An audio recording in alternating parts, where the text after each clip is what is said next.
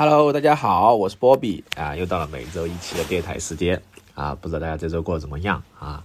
那录制电台的这天的话，应该说是这周周日哈，就是我们熟悉的这个元宵节啊。我们通常说没有初十五都是年啊，所以说在家在这祝 在这里祝大家这个晚年快乐哈，还是在过年。那元宵节的话，不知道大家有没有什么习俗哈？基本上，实际上在过元宵的时候，大部分的人已经返回呃工作岗位了哈，也就是说，已经就是可能身边啊没有家人一起过这个元宵了啊。那元宵节的时候，传统按照传统来说是要吃这个汤圆的啊。那实际上不只是汤圆哈，实际上元宵节的这个元宵啊。它其实也是一种食物啊！我之前也是在前两年我才知道哈，有元宵这样一个东西。因为在我的印象中哈，从小到大就只吃过汤圆哈，没有吃过元宵。但实际上元宵也是一种美食哈，它是通过滚哈滚出来的，汤圆是包出来的嘛，是吧？它滚出来之后好像还可以煮可以炸哈，呃，还没试过哈，不知道元宵好不好吃，应该感觉味道不错哈，就是给我的感觉。啊，同样有这个观点，就是我们说的中秋节是吧？中秋节就是吃月饼哈，所以说我我感觉中秋节也可以叫月饼节哈，因为以食物命名也是合情合理的嘛，是吧？这个月饼节的话，那中秋可能统一些哈，基本上吃月饼哈，也没有说其他这种类似的食物哈。然后端午节嘛，就吃粽子啊，这个是一种传统文化的东西哈。我不知道大家更喜欢吃。汤圆还是吃元宵哈？那汤圆的话，我个人还是之前聊过哈，我可能比较喜欢黑芝麻的啊，黑芝麻，然后花生的其实也还不错哈。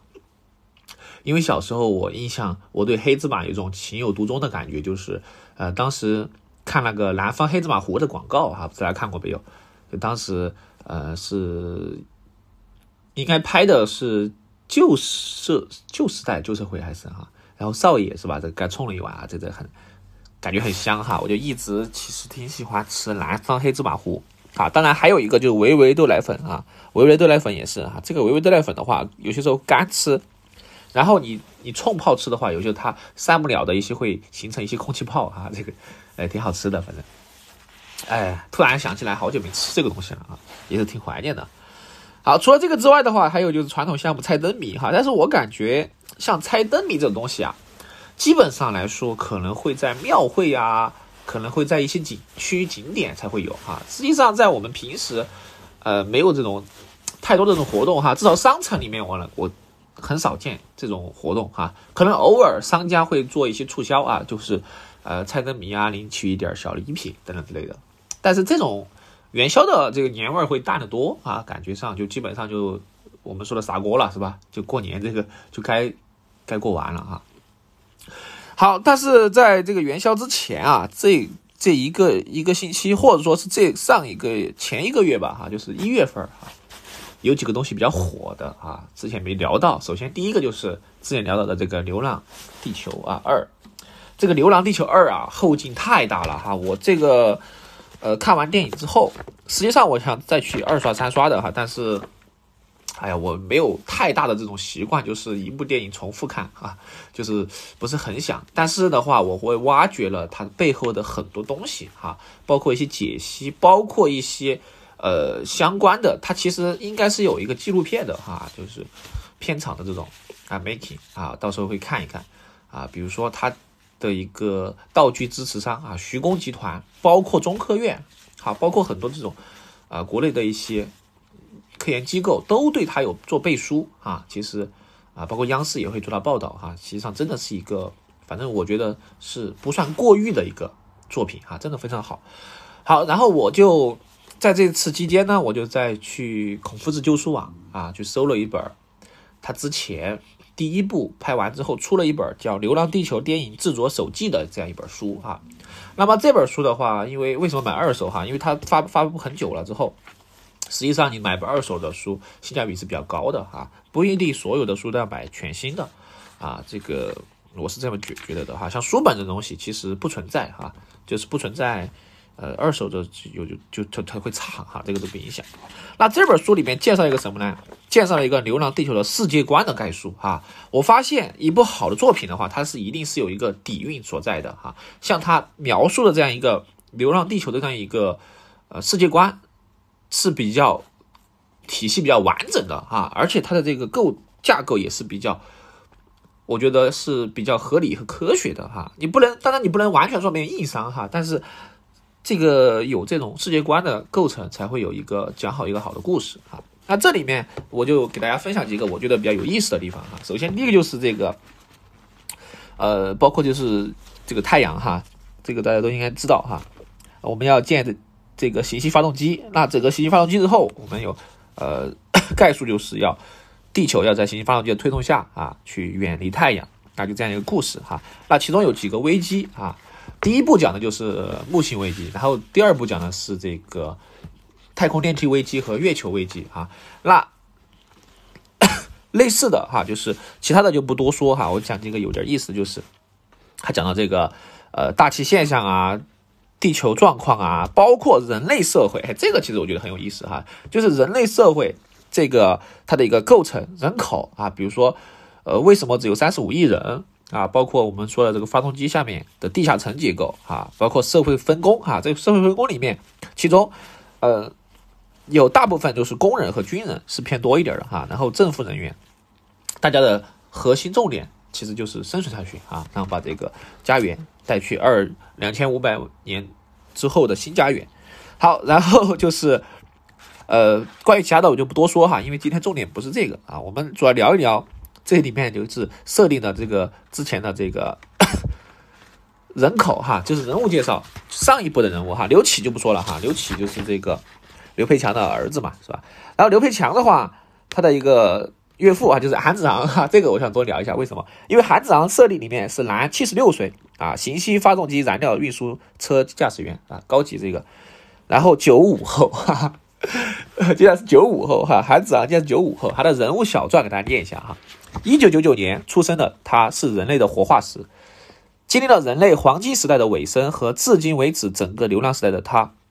怀念过去的黄金时代。早年是建筑工人，流浪时代后开始参军，参与过很多救援活动。韩朵朵就是他在十五年前救援行动中救下被收养的孤儿啊。韩朵朵大家都第一部的应该比较清楚啊。退伍后担任行星发动机燃料运载车驾驶员至今，啊，对未来不抱幻想，活在当下，过一天算一天，唯一的使命就是照看好两个孩子，不愿招惹麻烦啊，遇事儿油腔滑调，能躲则躲，可两个孩子却始终不能让他如愿啊。说这个设定的话，实际上就是我们同辈人哈，我的感觉就是这样的。那我们 如果是活到那个时代之后，应该也是算。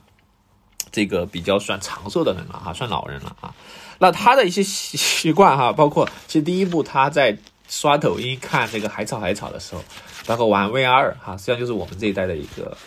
缩影嘛哈。其实蛮有意思的哈，我觉得这种跨越时空的对话哈，包括实际上我在想，像我们这一代人老去之后的娱乐方式会是怎样的呢？哈，难道是玩这个几个人一起开黑吗？还是怎样的哈？不好说，这个东西真的是有点意思。好，那包括其他人的设定哈，比如说刘培强，他设定就是二今年出生的哈，今年二零二三年的呃大大年初一出生的啊，所以说这个还是挺有意思的一个，我算是一个彩蛋吧哈。那流浪地球的很多很多可以挖的地方就我们就不深入聊了哈，今天的重点不是流浪地球啊，我们就是接着讲一讲。那今天我们主要聊一个什么呢？哎，聊一个最近比较火的，而且是一个现象级的哈。和《流浪地球》一样啊，一个《流浪地球》是作为电影界的，然后这个是作为电视剧界的，啊，就是什么呢？狂飙啊，呃，不能说蹭热度吧，哈，但是至少来说，这部作品给我的感觉是很爽哈，也是和《流浪地球》一样的哈，好久没有看到这么棒的一个作品了啊！我记得上一次看这种感觉，就是让我就是追剧啊，追得废寝忘食，而且就是当时就是。就很想往下看下去的电影就是呃电视剧就是《人民的名义》啊，当时《人民的名义》也算是一个现象级作品啊，实际上当时它的一个火爆程度也是挺好的。但是这一部作品的话，我觉得是让我更有感触的，就是这部《狂飙》哈，它是其实是一月十四一月十四号这个上映的哈，到前两天啊大结局了啊已经。然后这部作品它主要的故事我就不用多讲哈，它主要讲的是一个什么故事呢？就双男主哈，就是一线刑警安心啊作为正义的代表，然后黑恶势力，然后主要是高启强为代表的哈，二十年的一个交交手啊，最终这个。描述这个扫黑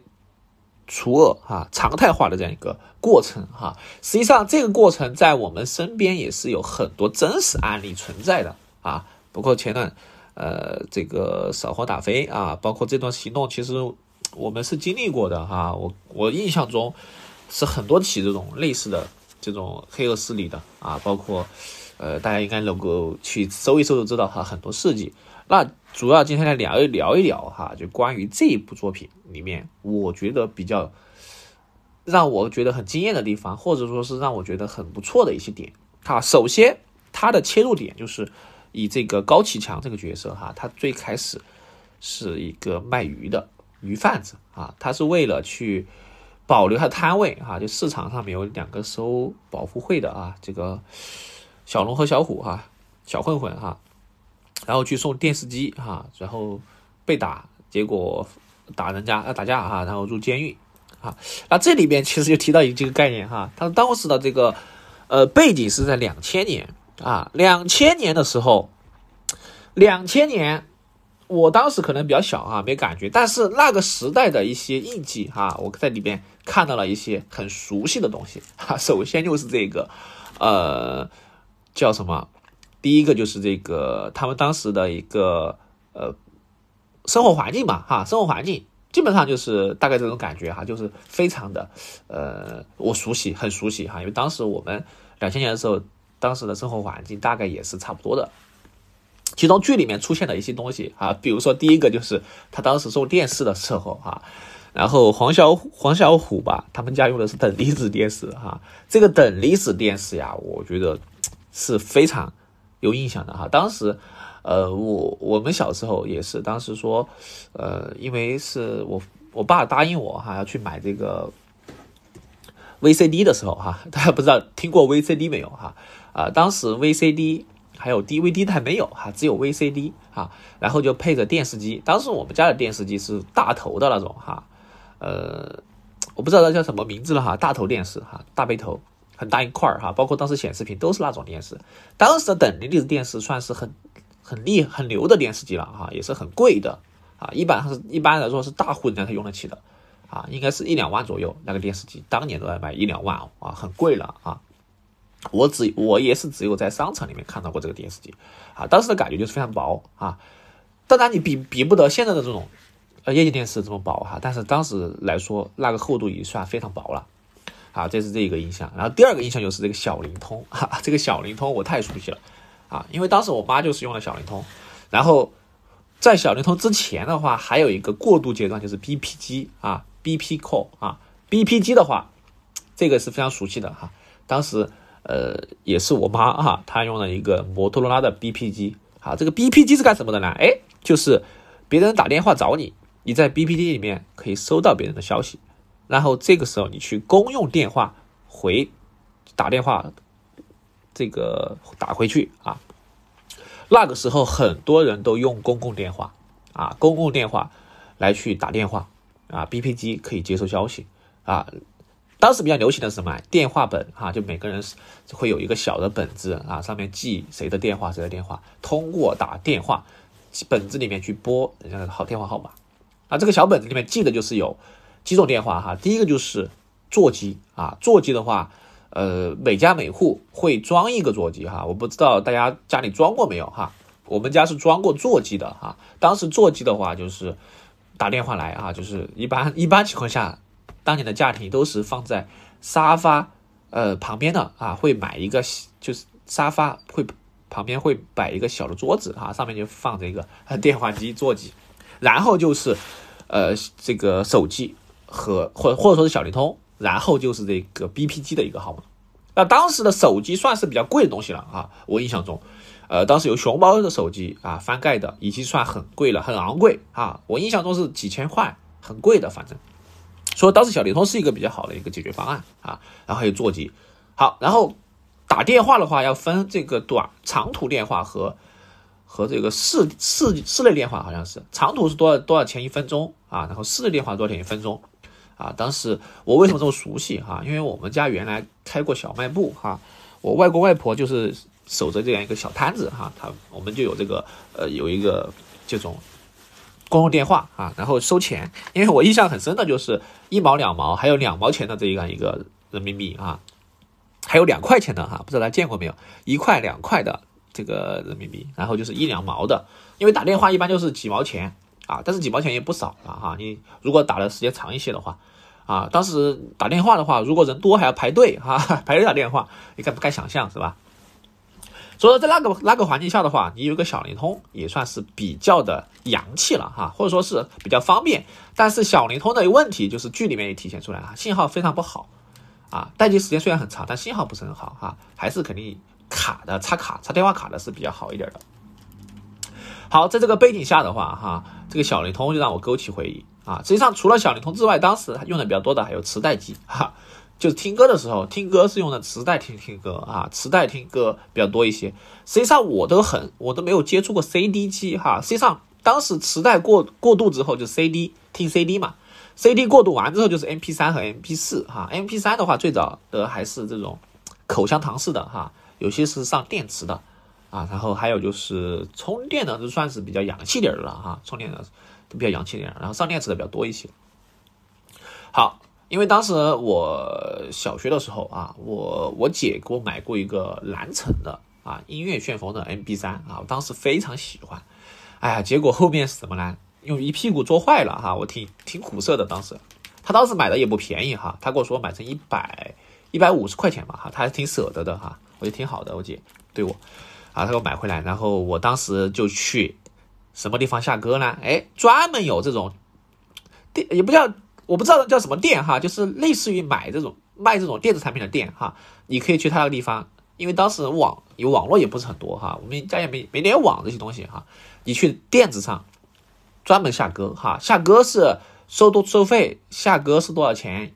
一首，然后电影是多少钱一就是一一一一部，好像是两块吗？下歌好像是五毛还是什么，反正算，我记得五毛一块两块，反正大概这个价格哈，你去让别人帮你下载。歌曲到你的 MP 三里面，哈 哈，就是这样的 啊。当时我也是花了几块钱，好像是下了一个哈。我记得我印象比较深的，当时我下的第一首歌是曹操啊，因为当时曹操确实太火了啊。零三嘛，零四年啊，应该零四年嘛啊。曹操那个时候他曹操，还有就是和这个哪首歌来着啊？秋天不回来和还有就是一个求佛哈。我觉得这是这几首歌应该是最火的啊。当然还有老鼠爱大米哈，但是老鼠爱大米当时我听着有点有点烦了，就没有下那首歌哈。我就听曹操，当时哇，曹操真的感觉感觉这个单曲循环哈，基本上就是疯狂听这首歌。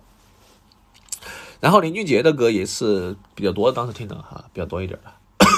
啊，我当时印象中还有就是咪咕音乐哈，当时会有一种碟子，哎，搞忘了哈，大概是这样的，因为我记忆可能不是那么清晰，所以说这个地方就提到了这一点啊。那么狂飙里面啊，高启强他的这个弟弟哈，高启盛就是倒卖小灵通嘛，开了一个这个通讯店啊，就让我想起另外一个情节哈，就是这个乘风破浪里面，哎，是不是乘风破浪啊？呃，好像是乘风破浪吧？哎，是哪部电影呢？韩寒里面就是倒卖这个小灵通啊，不是倒卖小灵通，BP 机哈，就是到时候已经过时了哈，所以说你看。他剧情里面就提到一点嘛，他当时囤他囤货囤的有点多，结果这个就过时了哈。呃，实际上确实是这样的啊，因为呃从这个发展来看哈，像二 G 手机一过，三 G 手机过，四 G 一过，现在都五 G 了是吧？还是过得挺快的，我感觉啊，因为我最最早的时候，我第一个手机是三 G 手机哈，三 G 的，我当时电信的一个卡三 G 卡啊，当时卡还是大卡啊，现在已经变成五 G 小卡。甚至于 eSIM 卡了哈，就无实体卡的这样一个写号的这样一个卡了，啊，所以说这个发展真的是很快。所以说这种东西电子产品啊，千万不要囤啊，它的更新迭代非常快。你囤货的话，只能说怎么了？只能就在他手里面啊。可能现在当时的这个 iPhone，iPhone 五吧，iPhone 五吗？还是五 C 这种类似的手机，现在可能一百块都不到啊，就就可以就就能买了哈。呃，你如果囤到现在的话，就只有纯亏啊，就只有纯亏。所以说电子产品要尽早脱手。好，然后这里面这感觉哈，就是一路成长的戏嘛哈，从他一个小鱼贩哈到和接触有黑社会哈，其实这个里面徐江演的挺有意思的哈，挺逗的。这个徐江的这个角色大家应该也比较熟悉哈，他是一个这个喜剧演员哈，喜剧演员。然后贾冰啊，贾冰的话，实际上他之前的作品我印象中深刻的不多的，但是他其实形象还是偏喜剧的，但在这里面演的真的是非常的怪癖 啊，这种东北老大是吧？什么档次给我用一辆电视机哈，这个，然后他的他的孩子喝 AD 钙来哈，我觉得这些设定都是非常俏皮的啊，我很喜欢这种设定，就会给人感觉不会说那么的让你就是刻板印象啊。对这种认知啊，然后里边又讲了几个线哈，我就不给大家剧透了哈，因为有些有些朋友还没看过的哈。然后，那你这里面他们还有就是有有一幕就是吃这个肠粉哈，对美食来说，哎，其实肠粉是真的好吃哈。我去年前年吧，应该是去呃深圳出差的时候哈，我专门就是去吃肠粉啊，这个肠粉真的是很很好吃哈，当地的肠粉就是广东那一半一带啊。有有素肠粉，什么都不加啊，但是还有就是加加一些什么呃配料的啊，什么蛋呀、鸡蛋呀什么之类的肠粉啊，可以去加到里面。但是有一点哈，他们剧里面吃吃这个肠粉竟然没放酱油哈，这个是我有点感觉有点奇奇怪怪的。这个肠粉应该是要放点酱油才好吃的啊，干吃的话可能是没什么味道的啊。这个是他们吃的美食。我还有这个剧里面，他们其实很多很多的戏份就是。谈话的戏都是在饭桌上进行的，我觉得这个是我比较喜欢的一点，也很有人情味嘛哈。包括里面带火的一个就是高启强和安心吃的这个猪脚面啊。说实话，这个猪脚面啊，真的是我好像是没吃过猪脚面，但是我看他吃的太香了，我都想去整一碗了。说实话啊，这个猪脚面，哎呀，就是我们这边不流行吃猪脚哈，但是我们这边。啊，我知道的哈，给大家推荐两两款啊，就在成都这边，我比较喜欢的两家面馆啊，一家就是牛王面，牛王牛王庙老街面啊，那里的这样一个干青椒，呃，不叫青椒，泡椒牛肉哈，非常好吃，它的牛肉真的是一大坨一大坨的啊，非常劲道，然后味道也非常巴适。还有一个我比较喜欢吃的就是这个回锅肉的一个面哈，回锅肉面的话，有一家是在泰森南路旁边。呃，这家面馆哈，忘记名字了，也是非常好吃。它的回锅肉面啊，就是非常顶级。这个臊子，还有就是一个干拌牛肉啊，干拌牛肉的话是在呃高新区那边，挺好吃的哈啊，说说吃了。好，说回来，说回来哈，说回来，整个剧情的话非常紧凑，然后就是一步一步的哈往上走，然后有一幕就是是吧，这个高启强。他这个给他的干老干爹哈认干爹的场景啊，这人去人生，高启强啊段子很多啊，然后包括后面，其实后面的剧情我 呃不好讲哈，我觉得就不要我不从头讲这个东西，其实就不想讲这个剧哈，我主要是讲剧里面我印象比较深的这一点啊，然后包括就是里面他们这个呃呃。整个暗线吧，啊，暗线的话，实际上就是黄翠翠这条线，我觉得是埋的挺深的啊。然后正常来说，再聊聊这个演员吧，哈，就是张颂文哈。实际上我从 张颂文这个演员，我之前就已经觉得他非常棒了哈。在哪里面他的演技非常棒呢？就是在他《隐秘的角落》里面啊，《隐秘的角落》里面就是二零二零年的时候，当时他演的是什么呢？演的是这个呃主角叫什么来着？他的爸爸，哎，叫什么来着？一下忘了，呃，好像是叫朱朝阳的爸爸啊，演的朱朝阳的爸爸。当时有一有一幕，他是这个吃在吃这个在路边吃吃什么来着？哈，因为他女儿不在了嘛，哈，女儿，然后吃吃这个有一幕在路边吃饭的一个场景啊，吃着吃着就开始崩溃啊，我觉得演演的真太好啊。然后后面我就一关注了这个。呃，赵颂文老师哈，他其实除了这个之外，他还有一部我也比较喜欢的一部作品，就是这个电电影啊。呃，我当时还是去，我记得我是去电影院看的啊，就是呃，风中有多云做的呃雨做的云啊，就是娄烨导演执导的这样一部电这个也是 电影吧啊，这部电影他演的这个拆迁的啊，这个拆迁办的这个主任好像是没记错的话哈，因为我有一点忘记了，好像是开发区的主任嘛，还是拆迁办的主任啊，然后。呃，当时他喊话的时候也是非常的有意思哈。那这个娄烨导演，我们就多说两句哈，大家都懂的都懂哈。娄烨导演的一些作品啊，是非常的顶级的啊。比如说他早期实际上，在这个呃，哎，他作品应该看不到了哈，就是嗯，大家应该知道哈，就是可以去了解一下吧哈，他的一个呃。就是当时拍的一个一部一部作品哈，我觉得他算是比较文艺气息的一些导演啊啊，然后呃，他的这个就是春风沉醉的夜晚其实也不错哈，然后还有一个就是类似的给大家推荐就是他的一个类似的这样差不多的电影，我比较喜欢的就是南方车站的。南方车站的约会吗？还是什么哈？就类似这种，我一下忘了哈。南方车站的聚会啊，南方车站的聚会啊，这部电影我觉得也是不错的啊，也是不错。当然不是呃不是他导演哈，但是这这部作品也是类似差不多的啊这种感觉啊，这种感觉的这样一个作品哈。好，说回张颂文哈，就张颂文他很多演的时候有些细节啊，是真的是。让我觉得这个演员是真的很棒的一个很不错的一个演员哈，包括他在这个《狂飙》里面演这个高启强的时候哈，演高启强的时候，他最开始作为一个小人物哈出现，然后他发现了之后，权力给带到一些，权力给他带来一些成就感之后哈，他的走路，包括最开始他在。呃，公安局里面吃饺子，然后包括他走路，他其实走路的话，他整个气息你可以看到哈，会有一种狐假虎威的感觉。包括最后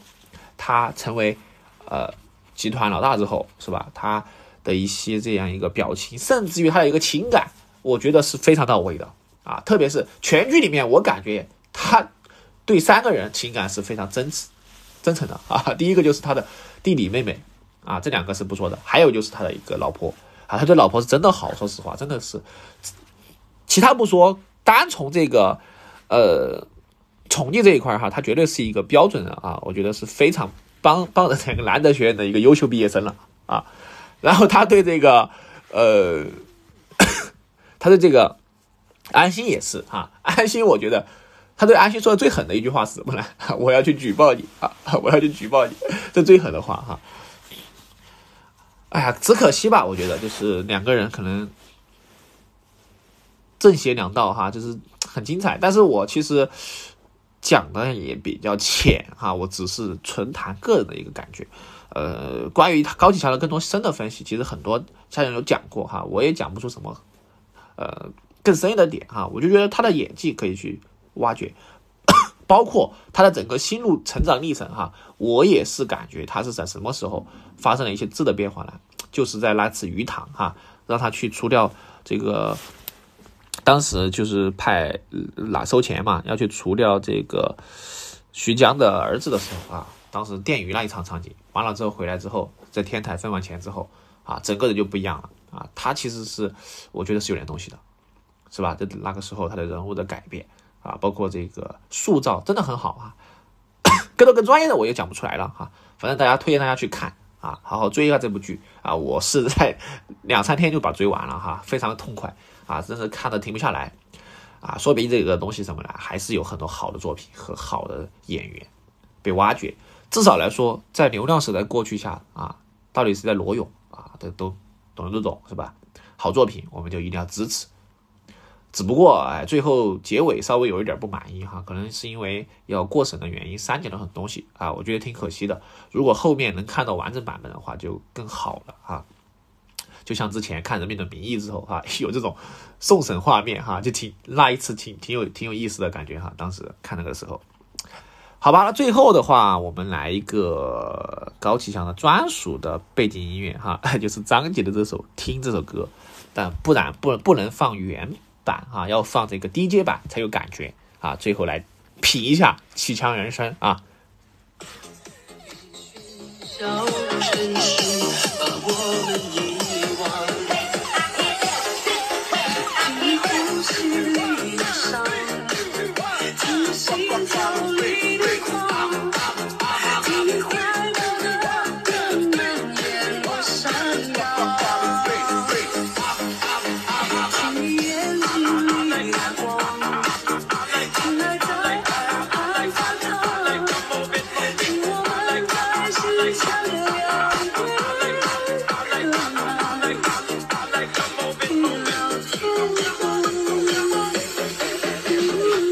OK，我是波比，我们下一期播客再见，拜拜。